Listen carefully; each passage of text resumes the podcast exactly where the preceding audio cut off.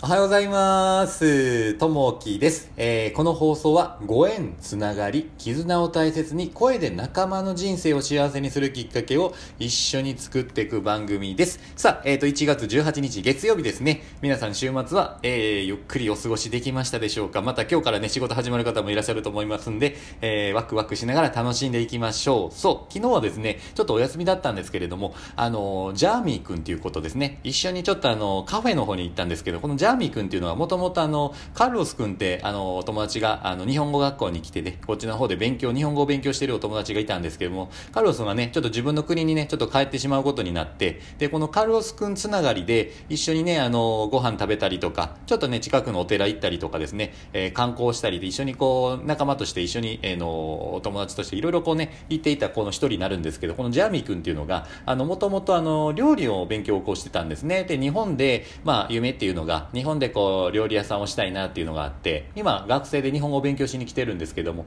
非常にね、あの、才能があって、ドイツ語、えースペイン語、えー今、英語、で、今、日本語を勉強しているような、あの子なんですね。で、もともとはメキシコに住んでる子なんですけれども、この子がね、3年ぐらいは、あの、料理の勉強をずっとしてたんですね。で、2年間ぐらいはアメリカで、あのまあ、料理を、あ自分こうね、どっかのレストラン入りながらこうやっていて、えー写真を見せてもらったら、すごいね、あの綺麗な、あの、料理がね、たくさんこう作ってる写真があったんですけれども、まあ、あのこの子がちょっとね、日本の方でもその料理をしたいなというので、ちょうど私の友達がですね、えー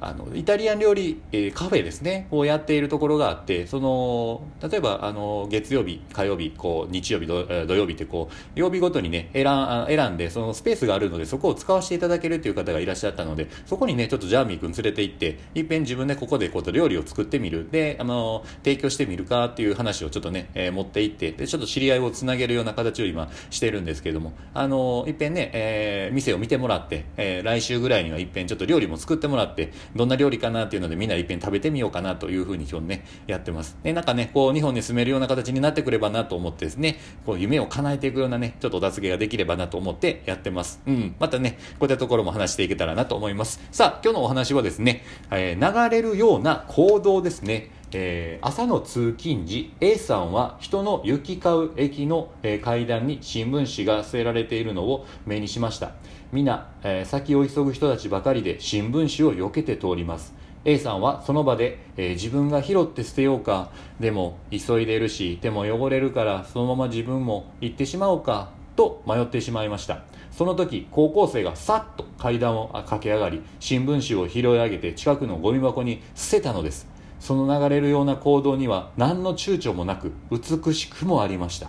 万事においてやる前からあれこれ考えぐずぐずしてしまう癖を反省した A さん。書類は確認してすぐに、え提出する。期限が先の仕事でもできる時に終わらせてしまうなど気がついた時はさっと処理をするようにしたのです、えーすると余裕を持って仕事に取り組めるようになり時間のロスが減りました。さらに同僚の仕事をサポートすることもできるようになり周囲から信頼を寄せられるようになりました。そして何より自分に自信がついたのです。気がついたらすぐに処理することの大切さを改めて実感した A さんです。今日の心がけ、えー気づいたらすぐに取り組みましょうということですね。そうこれですねあの知り合いの方からちょっと教えてもらってちょっと実践こうしているところがあるんですけどもゴミをちょっといっぺん拾ってみろ見ようと。あの朝ですねこう走りに行ったりとかあの夕方こうジム行ったりするんですけどその時にねやっぱゴミって落ちてるんですよね。缶が落ちていたりとかコンビニのゴミ袋が落ちていたりとかですね。1個でもいいから1日1個でもいいからちょっと拾ってみたらどうですかって言われてですね